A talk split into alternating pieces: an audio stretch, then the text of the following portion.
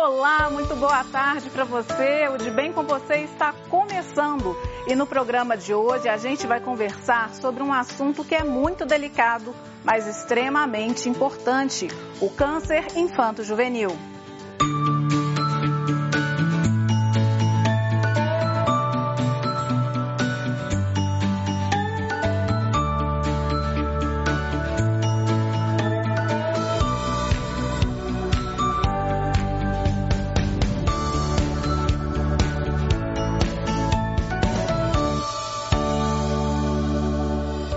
O câncer infanto-juvenil é um conjunto de várias doenças que tem em comum a proliferação descontrolada de células anormais e que podem ocorrer em qualquer local do nosso organismo, quer dizer, no organismo das crianças, né?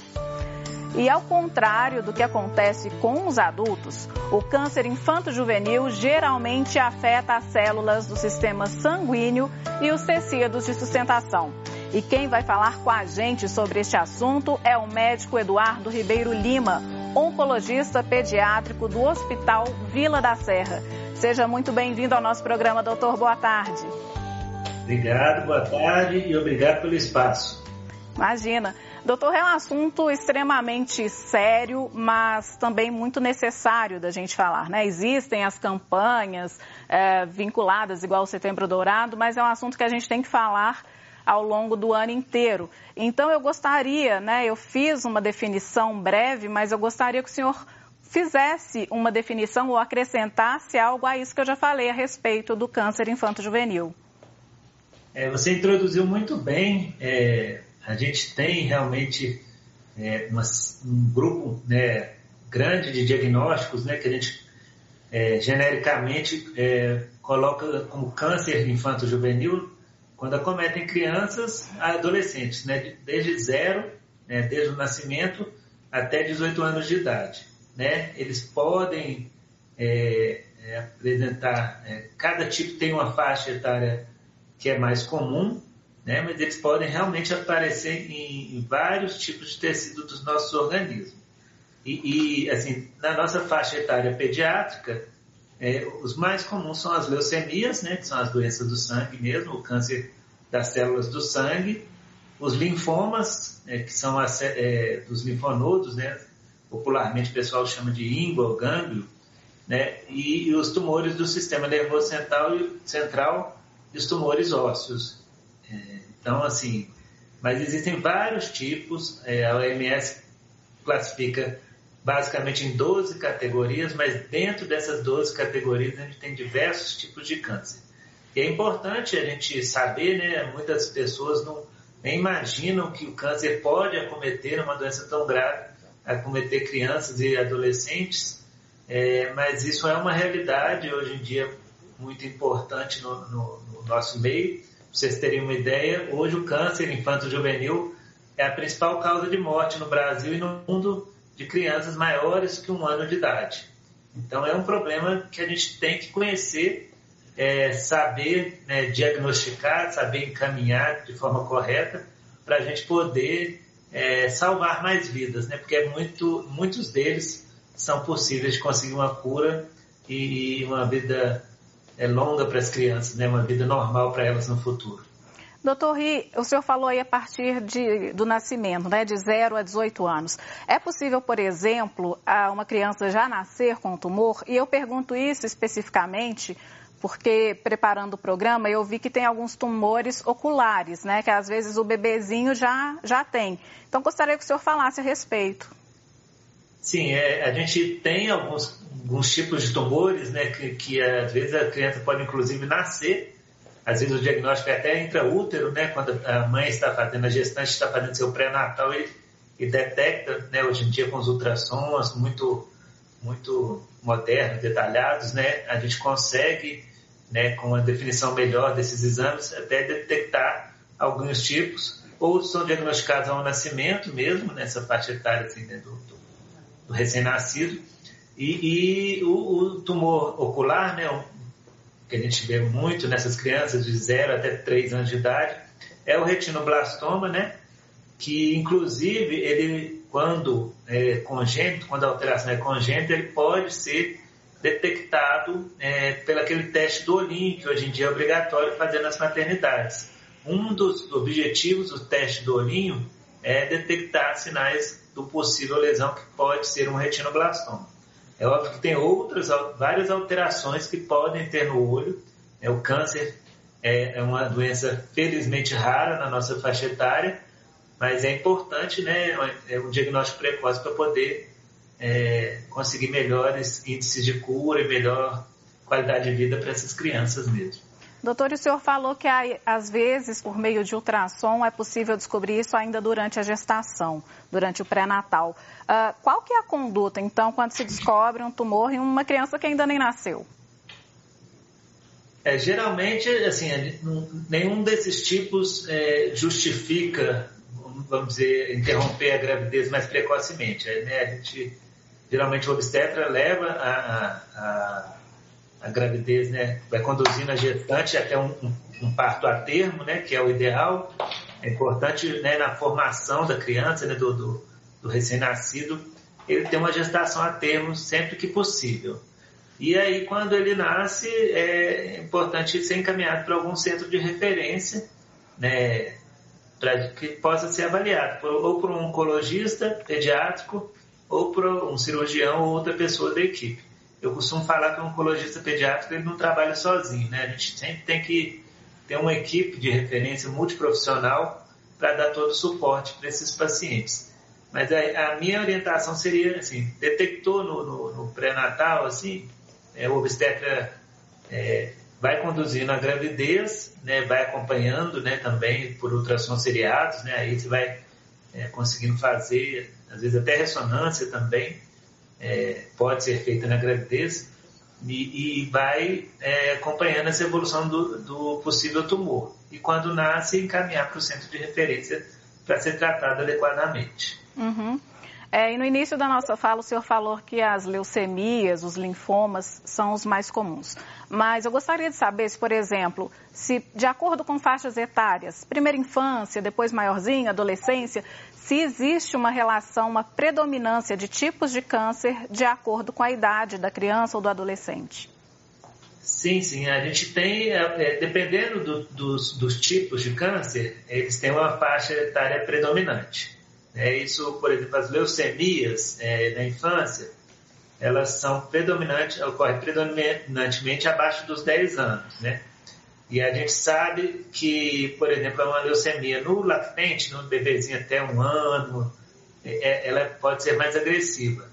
Daí, a partir de dois anos até o décimo ano, ela tem, em geral, uma evolução mais favorável.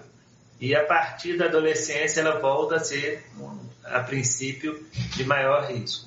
Não que não seja possível o tratamento e a cura, isso é possível em todas essas faixas etárias. Mas eles têm esse tipo de apresentação. Por outro lado, é, a gente vê é, outros tumores, por exemplo, esse retinoblastoma, os tumores do fígado, que chama o mais comum maligno que a gente vê, é o hepatoblastoma. Eles geralmente ocorrem até dois, três anos no máximo, né? E tem outros tipos que são mais comuns na adolescência. Os tumores ósseos, por exemplo, o principal representante dele chama osteossarcoma, ele geralmente aparece na adolescência e coincide com o estirão é, da adolescência. Então, assim, cada tipo tem sua faixa etária predominante, né? E é importante, é óbvio que a gente, igual eu falei, é uma doença rara, né? Não é para ninguém que está assistindo ficar preocupado, também quem é pai, quem é mãe, né? Falar, ah, meu Deus, né? Isso pode acontecer com meu filho, né? Isso é muito raro de acontecer, felizmente, o câncer infantil, mas é importante, sim, ter um acompanhamento é, que a gente faz de rotina, principalmente com o pediatra, é, é, para ver se a criança está acompanhando bem, está crescendo bem. E, e à medida que aparecerem alguns sintomas que sugiram uma anormalidade, principalmente se esses sintomas forem persistentes, é importante investigar de forma adequada. E quem tem o bebê faz os primeiros exames, a criança está saudável, vai fazendo acompanhamento mensal lá com o pediatra, né? Uh, quais são os sinais? É isso que o senhor falou, não é para ninguém assistir e já ficar preocupado, né? Mas o que, que seria um sinal de atenção para um pai, para uma mãe que tem um bebê ou mesmo uma criança, né? E tem feito todos os exames?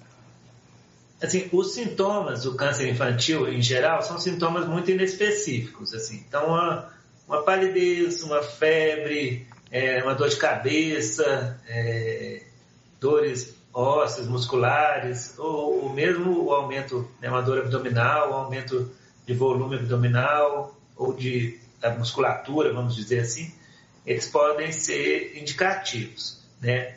É, mancha roxa, palidez, é, que a criança fica mais pálida, mais anêmica, é, que mais, assim, são, ou, são sintomas que podem ou não estar presentes, tanto no câncer quanto em outras doenças, e muitas vezes eles são muito mais comuns. Por exemplo, a febre é muito mais comum num quadro infeccioso do que num quadro é, de um oncológico, né? Num caso tumoral. Mas, assim, uma febre que o pediatra avaliou, fez os exames, tratou, tomou antibiótico e não melhora, aquela febre persistente. É, a gente tem que saber que existe essa possibilidade de ser uma doença oncológica, um câncer, para poder, inclusive, investigar, né? O pessoal do interior fala, a gente não dá bom dia para quem a gente não conhece. Então, a gente tem que ter conhecimento, e aí é por isso que eu acho importantíssima essa oportunidade que vocês estão dando para a gente, e isso é, é a principal bandeira do Setembro Dourado, né, que é a campanha de conscientização sobre o câncer infanto-juvenil, é para trazer conhecimento da existência dessas anormalidades, dessas doenças, né, neoplasias que a gente fala, para a população e principalmente para muitos da área de saúde que também não tem tanto, tanto é, embasamento, tanto conhecimento para lidar com esse tipo de doente. Então, assim, se é uma coisa que eu falo às vezes, eu, né, a gente, eu sou preceptor é, em algumas instituições, assim, no Hospital das Clínicas, no Hospital da Baleia, é, e a gente fala assim, você não vai pensar de cara de jeito nenhum, né, para o pediatra que tem informação, que tudo isso vai ser câncer, mas uma dor de cabeça que não melhora e que às vezes, assim, tem meses que estão acontecendo, que é a história que a gente vê muitas vezes chegar para a gente, sabe?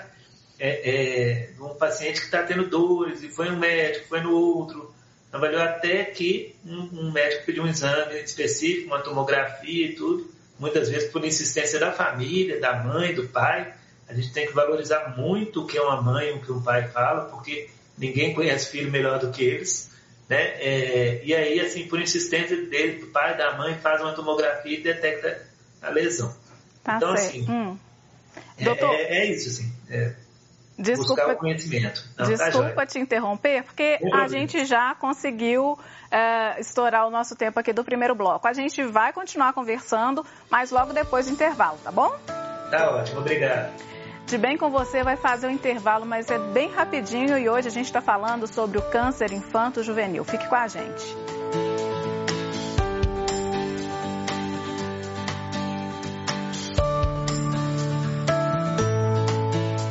Nós já estamos de volta, e sabe esse código que aparece aí na sua tela?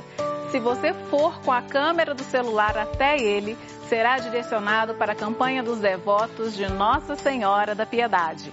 Lá você vai conhecer todas as ações da nossa arquidiocese e, se puder, nos ajude contribuindo para as nossas obras.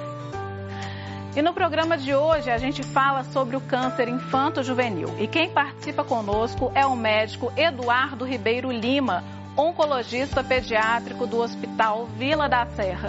Doutor, nós falávamos então a respeito dos sinais, né, dos sintomas, uh, e eu gostaria de saber, percebendo esses sintomas, indo ao médico, fazendo esse diagnóstico, Uh, como é o tratamento? Esse tratamento é muito variado de acordo com o tipo do câncer e com a idade do paciente? É isso mesmo, assim, a gente, cada caso, é, hoje em dia, né, cada vez mais a gente tem individualizado os, as, o tratamento dos pacientes. É, vai depender muito do tipo é, de, de neoplasia, né, de, de tumor que ele tem. É, alguns casos, por exemplo, as leucemias, hoje em geral a gente trata só com a quimioterapia mesmo, né? Não, são, são doenças do sangue, não tem nenhum tumor propriamente dito para a gente operar. É, outros casos, que são lesões é, benignas ou às vezes até malignas, mas que a gente fala de baixo grau, de pouca agressividade, elas podem ser tratadas e curadas só com uma cirurgia, né? Um profissional... Um cirurgião experiente pode fazer esse tipo de tratamento. E tem casos que a gente tem que lançar mão de múltiplas ferramentas, né? A gente, é, hoje em dia, o que ele tem basicamente, né, no, no, no campo geral, assim, é, é a questão do, da cirurgia, da radioterapia e, e da quimioterapia, que é o que a gente usa, né, mais no nosso dia a dia. Alguns casos a gente tem é, é, possibilidade, né, e a indicação de fazer o transplante de medula, é, e aqui na nossa instituição a gente tem como, como realizar esse procedimento. É, e, a, e, e agora estão começando outros tipos de terapia, a imunoterapia, que está sendo é, cada vez mais estudada, inclusive para crianças, né? Os estudos geralmente começam nos adultos e depois eles vêm é, é, sendo feitos em crianças, até pra, pra, por questões éticas. É, outras terapias que a gente chama de terapias-alvo, né? Que buscam exatamente um tratamento específico para aquela alteração genética que causou o tumor. Esses tratamentos também estão começando é, no nosso dia a dia da pediatria atualmente. O senhor me falou aí a respeito das leucemias, que em muitos casos é tratada apenas com a quimioterapia, né? E depois o senhor falou do transplante, dessa possibilidade.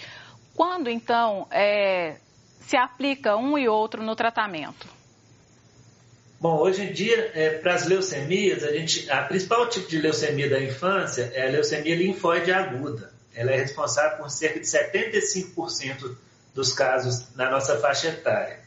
E ela, hoje em dia, felizmente, a gente tem conseguido índices muito positivos de cura, em torno de oitenta por cento, quando o paciente é tratado, né, com quimioterapia em instituições de referência dentro de protocolos é, institucionais. A gente tem os protocolos da Sociedade Brasileira de Oncologia Pediátrica, a SOBOP, É, e tem os protocolos internacionais de grupos americanos, europeus, que a gente segue para fazer. É, alguns casos específicos, às vezes, precisa do transplante de medula óssea dentro dos, dos casos da leucemia. E aí, o que, que seriam esses casos?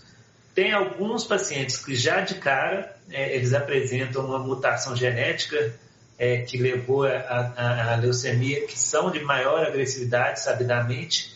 E esses casos, após entrar na remissão da doença, né, a gente conseguir eliminar as células leucêmicas é, com a quimioterapia inicial, eles são é, indicados para, para o transplante de medula. É, outros casos assim, é, que a gente pode indicar o transplante de medula são casos, por exemplo, em casos de leucemia que acabaram o tratamento e recidivaram. Aí, nem todos, mas alguns têm casos realmente de indicação de transplante, ou em casos que durante o tratamento é, a doença volta, né? A gente chama de recidiva. Então, esses casos também podem ser avaliados. O senhor falou também a respeito de tumores benignos, né? Como que é o acompanhamento nesse tipo de tumor? Uh, ele pode voltar, assim como os outros tumores?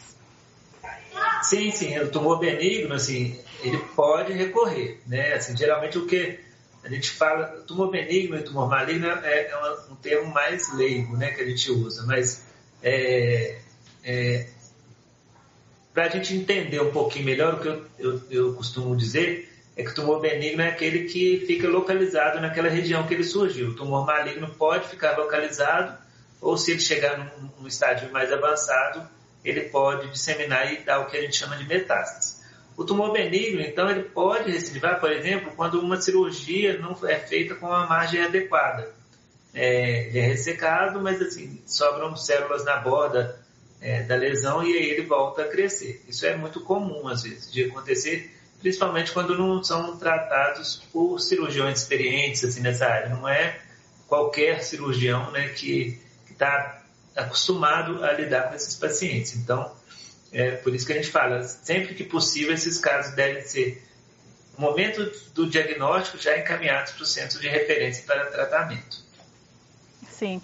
Doutor, e quando a gente fala em câncer, inevitavelmente, ainda hoje, as pessoas se assustam no momento do diagnóstico. Por mais que a gente saiba do alto índice de cura da doença, especialmente se for diagnosticada no início. Quando a gente fala desse diagnóstico em crianças e adolescentes, como é tratar isso, né, com as próprias crianças, com os pacientes e com os pais? Porque acho que o impacto é, é ainda maior, né, da notícia. Não, com certeza, né? O câncer hoje, assim, é, é, até hoje, né, ele, ele é vinculado consciente ou inconscientemente, é a palavra da morte, né? É o fato da possibilidade de morrer, de ser uma doença fatal, e ele é mesmo, né?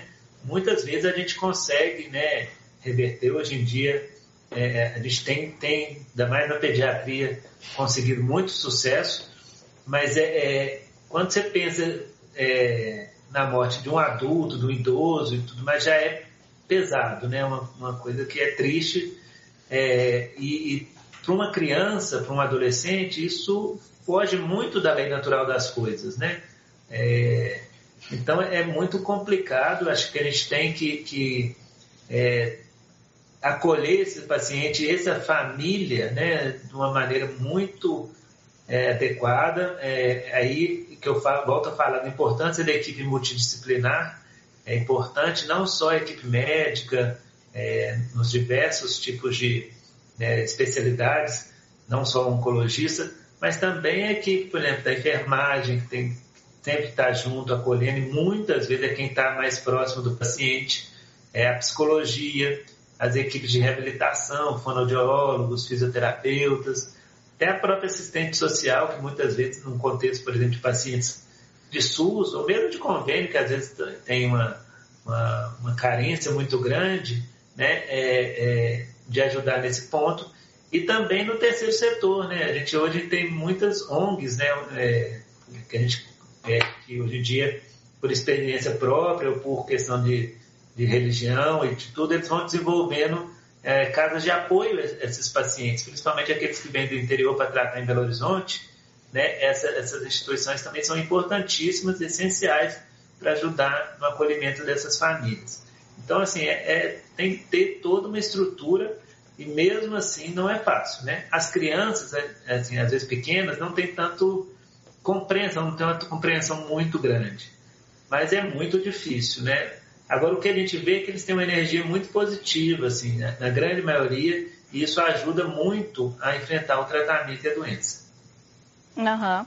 É, o senhor falou das instituições, é, e eu queria saber qual que é o papel delas hoje. Eu digo isso porque, assim, é, na minha experiência profissional, morei dois anos em Montes Claros e conheci o trabalho da Fundação Sara Albuquerque, é. que é um trabalho reconhecido no país inteiro, né? E como, assim como Fundação Sara, outras fundações existem, né?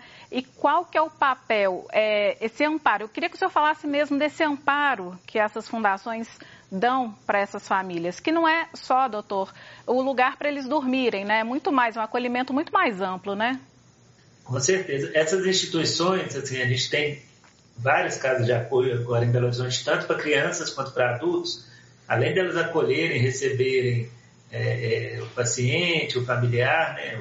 Geralmente, ainda mais nesse contexto que a gente está vivendo da pandemia, é um familiar que fica hospedado, mas eles ajudam com muitas coisas. Eles têm na própria instituição, às vezes, fisioterapeutas, fonoaudiólogos, psicólogos, é, eles ajudam com transporte, eles ajudam. A Fundação Sara, né, você deve ter visto lá, é, a Sara foi uma menininha que teve uma leucemia, infelizmente faleceu, e os pais pegaram é, é, dessa experiência e de algum recurso que eles tinham adquirido para fazer o transplante de medula dela em São Paulo, e fundaram, criaram a fundação, e hoje em dia ajudam, eles já até reformar casas de pacientes que são muito carentes, eles já reformaram, assim, porque essas crianças são imunossuprimidas. Às vezes elas têm que ter um ambiente de, de, de acolhimento, né? De, e às vezes, assim, não basta também, ela depois ela tem que voltar para casa, né? Ela tem que voltar para a vida dela.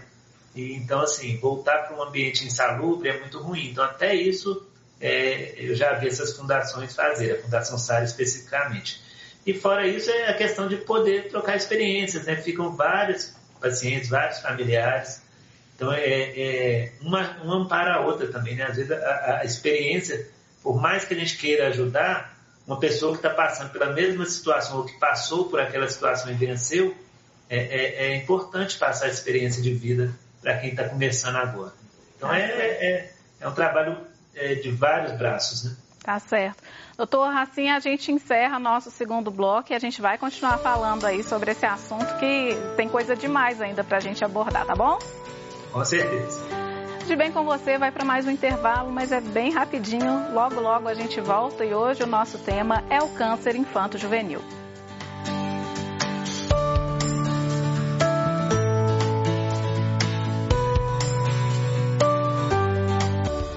De Bem Com Você está de volta e hoje nós conversamos com o médico Eduardo Ribeiro Lima. Ele é oncologista pediátrico do Hospital Vila da Serra. Doutor, a gente falou muito aí das leucemias e tudo, mas também é, existem os cânceres que acometem os órgãos é, sexuais, né? Principalmente nas meninas, câncer de ovário e tudo. Como é que fica esse tratamento uh, que eu vejo que às vezes acontece na adolescência, né? Uh, até por conta dessa experiência vivida lá no norte de Minas, teve um caso que me marcou muito, que foi uma jovem de quatorze anos, que a barriga começou a aumentar, a família achou que ela estivesse grávida e era um tumor, né? Então, gostaria que o senhor contasse a respeito desses casos que podem acontecer, tanto com meninas quanto meninos, que eu acho que não é uma coisa muito divulgada. É, ele, ele realmente, assim, a gente chama... Pode ser, né, no testículo, nos meninos ou na, na, nos ovários, nas meninas, né, a gente tem os tumores que a gente chama de tumores das células germinativas, que teoricamente originariam um outro ser vivo, né, é, no futuro. E, e, e realmente a gente vê muitos casos que às vezes chegam avançados, é, são massas abdominais na menina, né, no, no, no menino às vezes é mais fácil o diagnóstico precoce porque... A gônada, né, o testículo está exteriorizado ali na bolsa escrotal. Mas na menina, muitas vezes, é, é, é muito incipiente, são sintomas é, que começam com uma dor inespecífica, alguma coisa... Até aparecer uma massa tumoral mesmo, é, é, leva algum tempo. Então, assim, eu já vi crianças, assim, inclusive, não no SUS, na rede privada mesmo, que chegaram, é, chegou num grande hospital aqui de Belo Horizonte com um tumor de quinze centímetros no adolescente, né? E, e assim, ela, foi essa mesma história que você contou. A família, inclusive, ela foi agredida pelo pai porque o pai é, achou que ela estava grávida. Então, não bastasse, ela está passando por tudo isso e o próprio familiar é, é, a repreendeu de forma bem rude, assim, é, é, por conta de achar que ela estava grávida. E aí, assim, é, felizmente, é, esses tumores são tumores que respondem, têm uma resposta muito boa é, ao tratamento, né? Basicamente, é, para eles, a gente faz o tratamento com a cirurgia e com a quimioterapia. Quando são massas muito grandes que envolvem estruturas importantes, a gente começa com a quimioterapia, faz uma redução dessa massa para a cirurgia ser menos mórbida, menos agressiva. Mas, assim, hoje em dia, é, em casos iniciais desses tipos de tumores, a gente alcança cerca de noventa por cento de cura. E aí, assim, é, muitos deles acometem só uma das gônadas. Então, ou só um ovário ou só um testículo, né?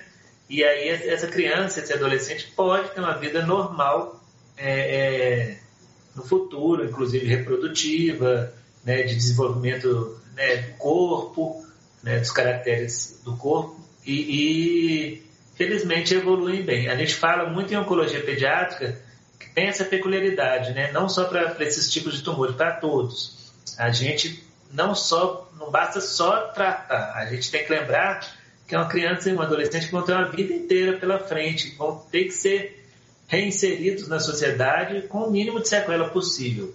Então, isso também é um ponto que a gente tem que levar muito em conta. Sim, e, e essa pergunta, o senhor explicou aí, me fez pensar exatamente nessa questão reprodutiva no futuro. Uh, no caso, é possível manter? Porque mesmo a quimioterapia, ela pode uh, acabar, né? Com os, com os óvulos, sim, sim. No caso das meninas, principalmente. É, no caso dos meninos também, pode levar a uma infertilidade. Como sim. fazer essa preservação? É, assim, dependendo da faixa etária da... da... do adolescente, no caso, né, da, da menina e, e do, do rapazinho que está começando a desenvolver, a gente consegue, né, oferecer para a família a possibilidade de, de tentar é, estocar, né, é, ou esperma ou os óvulos é, em bancos específicos de, de, de armazenamento, né? Porque muitas vezes a quimioterapia pode sim levar a... a, a a infertilidade no, no futuro, né? Não só a quimioterapia, às vezes a radioterapia, você tem que irradiar a região que é próxima das gônadas e aí causa essa infertilidade. É, infelizmente, a gente no SUS, hoje em dia, a gente tem pouca disponibilidade, temos alguns bancos é, de esperma, de óvulos, na rede privada, é, mas isso é uma coisa que é, é difícil hoje em dia ainda para esses pacientes conseguirem é, armazenar é, é, essas células, né? Mas é possível e, e a gente tem que oferecer sempre para eles, né, essa possibilidade. Sim, não, e lembrando que tudo tem que ser considerado nesse momento, né? É, já é um choque a, o diagnóstico, passar por um tratamento, eu posso falar principalmente no caso das meninas, não sei como é no caso dos meninos, porque às vezes tem que fazer extração de, é, de tecido, né? Dependendo de onde é o câncer nos meninos, mas a estimulação hormonal já é, um, é muito agressiva para a mulher, né? E fazer isso com uma menina também numa idade tão jovem e passando por esse problema é uma coisa que os pais têm que avaliar com muita cautela, né? E com rapidez, por outro lado. É, é porque não pode atrasar também o início do tratamento, né? Porque isso é uma outra questão.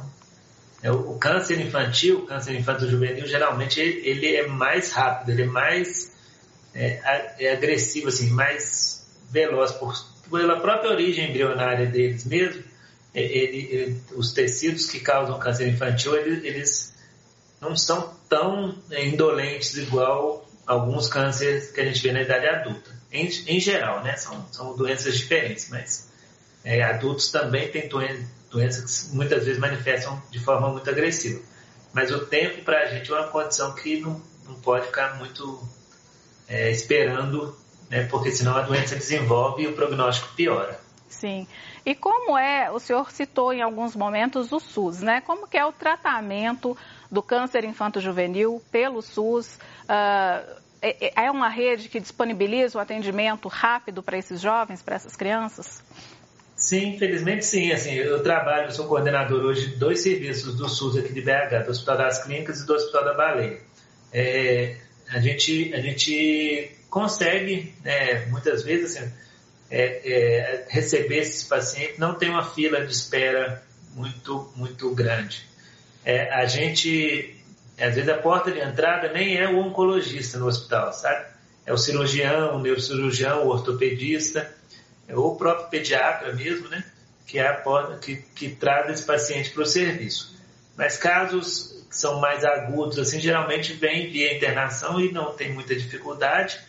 Aqui em Belo Horizonte, além do Hospital das Clínicas, do Hospital da Baleia, tem a Santa Casa também, que faz é, esse, esse tipo de atendimento pelo SUS. E, e assim, infelizmente, a gente recebe casos de, do estado inteiro, às vezes já até de outros estados, e, e não tem tido muita demora. A gente consegue, muitas vezes, fazer um tratamento muito próximo do que é, é feito na rede privada. O SUS, hoje em dia, fornece essa, essa possibilidade de medicações. É, é, são pouquíssimos medicamentos que a gente tem um pouquinho mais de dificuldade de conseguir. E a, e a questão da cirurgia também, geralmente esses hospitais têm, têm cirurgiões, têm equipes que são muito bem montadas, muito bem... É, é, são equipes de referência mesmo para esse tipo de tratamento. Então isso é muito, muito legal, assim, a gente, a gente consegue tratar de uma forma muito adequada. E assim, igual eu falei, tem aquelas organizações, né, que, que ajudam essas famílias, principalmente do SUS, né, que tem mais, mais dificuldade de recursos. Doutor, e quando a gente pode falar sobre a cura do câncer infanto-juvenil? É, né, porque tem os casos de cura, tem os casos de sobrevida. Eu gostaria que o senhor explicasse isso para a gente. É, sobrevida é um, é um termo que a gente usa, sobrevida é, mais técnico, né, seria mais científico mesmo para falar. Assim, acho que É, de forma mais leiga, mais, mais comum, a cura, na verdade, assim, entraria num, até numa discussão meio filosófica e tudo, mas a gente costuma botar como um ponto de corte, em geral, né, para as crianças é, e adolescentes que acabar, acabaram o tratamento, em torno de cinco anos é, seria um, um, um tempo... É, que a gente poderia dizer assim, agora nós estamos mais tranquilos e agora seu filho está curado. É, já, eu já tive casos, tá? Alguns casos que, que voltaram, infelizmente, depois de cinco anos de, de, de tratamento. É, isso pode acontecer e é descrito na literatura médica também. É, então, assim, E, e a gente continua fazendo esse acompanhamento, assim, o pessoal pergunta, parece que não vai ficar livre do médico nunca, né? É, mas a gente, a gente, mesmo depois desses cinco anos, é costume nos serviços de oncologia pediátrica, uma vez por ano, é, marcar um retorno para o paciente para fazer uma consulta, para ver alguns exames, é, para ver como é que ele está evoluindo, como é que ele está crescendo, desenvolvendo, como é que está se inserindo na sociedade, está estudando, trabalhando, está tendo alguma dificuldade, e até para ver outros efeitos colaterais tardios, né? Assim, é um tratamento usado ainda, quimioterapia, radioterapia, cirurgia, né? Então, assim, acho que é obrigação nossa também, enquanto profissional, enquanto equipe, é ajudá-los nesse, nesse, nesse processo ao longo da vida, né? Eles têm uma vida inteira pela frente. Pois é, e depois dessa fase que eles crescem, eles continuam esse tratamento, esse acompanhamento com o oncologista, né? Depois chegou aos dezoito anos, já não é mais um pediatra. É, eles continuam isso pela vida toda? A princípio, sim. É óbvio que tudo é conversado, tudo é, é alinhado, né? Assim, não é uma coisa obrigatória. É, muitas vezes, assim, quando passa dos dez anos, né, é, aí a chance de ter, talvez, outros tipos de tumores, ou, que isso pode acontecer também, uma segunda neoplasia, né? A gente, isso aí é maior, assim, não, não é tão comum, tá, gente? Mas é, é, é possível.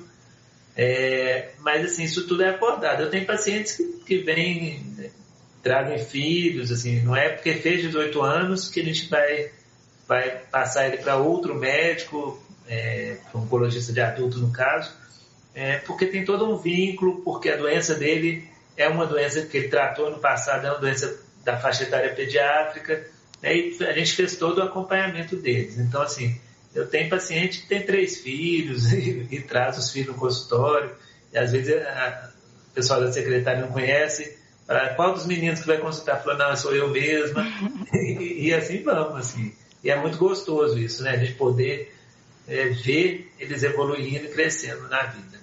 Muito bom ver que a, a cura chegou e ficou, né? Sim, é, não, é, não, é, não é uma doença fácil, o tratamento também não é fácil, mas, assim, é, é, é muito é, envolvente. O povo fala assim, é, como é que você dá conta, né? Uhum. Porque é pesado, né? Assim, dia a dia, todo dia você está lidando com aquilo, igual nós falamos no início. Aquele estigma da morte está sempre presente, sempre rondando, sempre... É, a gente, às vezes, perde pacientes mesmo, né? Não, não tão raro acontecer isso. Nós vamos né? falar Mas... sobre isso daqui a pouquinho, é, inclusive, é, doutor. É, eu vou interromper, é, eu vou interrompê-lo para o nosso último intervalo. Tá, ok. De Bem Com Você vai fazer mais um intervalo, mas é bem rapidinho. Já, já a gente está de volta falando sobre o tratamento, né, do câncer infanto-juvenil.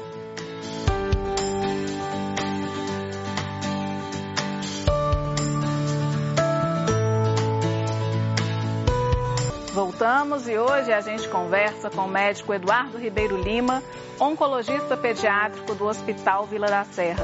Doutor Eduardo, é, o senhor terminou falando, até interrompi, falando a respeito das mortes, que infelizmente acontecem, né? E no inicinho da sua fala o senhor disse que no Brasil a maior causa de mortes entre crianças é por causa do câncer, né? É, gostaria que o senhor falasse a respeito disso, apesar das grandes chances, né, dos tratamentos que existem hoje, como que fica essa questão aí do, dos cuidados paliativos, né, dessas crianças que infelizmente não conseguem sobreviver?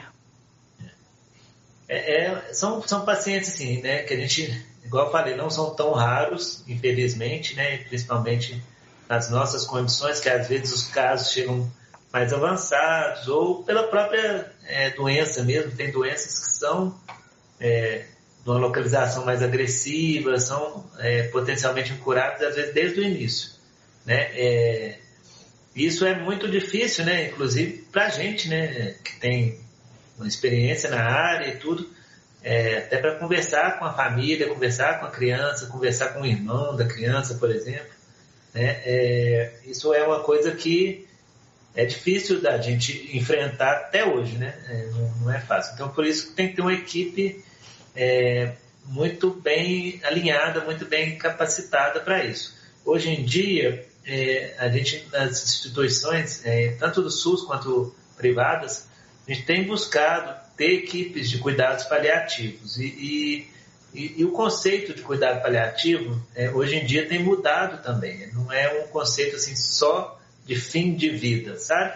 O paliativo, paliar é cuidar, né? É, é vem de, de, de, da palavra... A, a, a, esqueci, a etimologia da palavra é, é semelhante. E a, a, o cuidado, às vezes, vem desde o início, assim, desde que o paciente chega no serviço. É, o paliativo não é só o momento da morte, assim, né? É aliviar o sofrimento da morte, mas aliviar a dor no início ali do, do, do diagnóstico, quando o paciente chega com um tumor é, grande, está com dor, a gente já chama a equipe do cuidado paliativo para estar tá ajudando a gente. Né? E está conversando, e está ouvindo. Muitas vezes a vida é muito corrida, a gente não consegue, mesmo o paciente não tem uma abertura tão... tão tranquila com a gente, médico, porque acha que tem que estar é, tá forte, tá firme ali, tem que enfrentar tudo, mas se chega uma outra pessoa com uma outra abordagem, uma maneira de, de, de receber aquele paciente, e aí não é só médico, é enfermeira, psicólogo, eu falei, é, isso ajuda muito. O fim de vida, assim, quando a gente tem uma criança terminal, que foi, acho que o motivo da sua pergunta, também... é muito importante, né? A gente, assim, às vezes acabam as possibilidades, né, terapêuticas é, que seriam ditas curativas, mas assim, sempre tem, a gente tem a possibilidade e eu acho que até a obrigação de fazer alguma coisa pelo doente, né? De dar dignidade para ele falecer e até para a família, né? Tá junto, tá próximo. Então, assim, cada caso é de um jeito, né? A gente tem que respeitar muito a, a, a, o lado pessoal, emocional, espiritual da família, né? Isso tudo são várias vertentes que a gente tem que estar junto, mas isso, em geral, a gente consegue conduzir bem, assim, é, da melhor maneira possível e, às vezes, até depois que a criança falece, né? Eles, essas pessoas vêm nos ajudar no tratamento de outras doenças, de outras crianças, né? Por exemplo, é o pessoal da Fundação Sara, né? Os pais que criaram uma fundação de referência, igual você citou, depois da morte da Sara, né? Então, assim, pegaram essa bandeira para continuar ajudando outras pessoas. E assim a gente vai, né? É, não é uma pessoa só que, que, que vai fazer... Eu, eu até coloquei, assim, eu fiz o mestrado no F M G, eu coloquei como uma frase é, no meu mestrado, assim, somos anjos com uma asa só, e só podemos voar quando abraçados aos outros. E é isso, assim, a gente tem, tem esse... Desculpa que até às vezes emociona, né? É, esse papel de ajudar, né? É muito difícil é, para uma criança, para um pai, para uma mãe, enfrentar o câncer, né? Principalmente no momento que a, a, não deu, né? Assim, a gente não pode curar. A, gente, a medicina, as pessoas, o próprio paciente tem um limite. Então, assim, a gente tem, a gente tem que estar sempre apto para poder contribuir de alguma forma e ajudar a aliviar o sofrimento da melhor maneira possível. É pois, isso. Pois é. E é assim que a gente vê uma vocação, né, doutor? Porque diante de tantos casos, não sei quantos anos de profissão o senhor tem, é. E é muito comum, infelizmente, muitos profissionais passarem a encarar aquilo de uma forma... natural no sentido de não sofrerem, né? E ver o senhor se sensibilizando, se emocionando hoje, é a certeza aí que eu tenho que muitos pais é, confiam seus filhos ao senhor, à sua equipe, né? Porque realmente não é, não é fácil, não é um desafio, é um desafio. E parabéns aí, viu, pela sua dedicação, pela sua vocação, por seguir realmente sua vocação, que é isso que a gente precisa hoje em dia. É, cada um no seu papel, né? Eu acho que, né, igual eu falei, a gente não trabalha sozinho, é, mas a gente sempre, cada um pode ajudar de alguma forma. Desde o porteiro lá do... Às vezes eu falo que a oncologia pediátrica é um ambiente muito...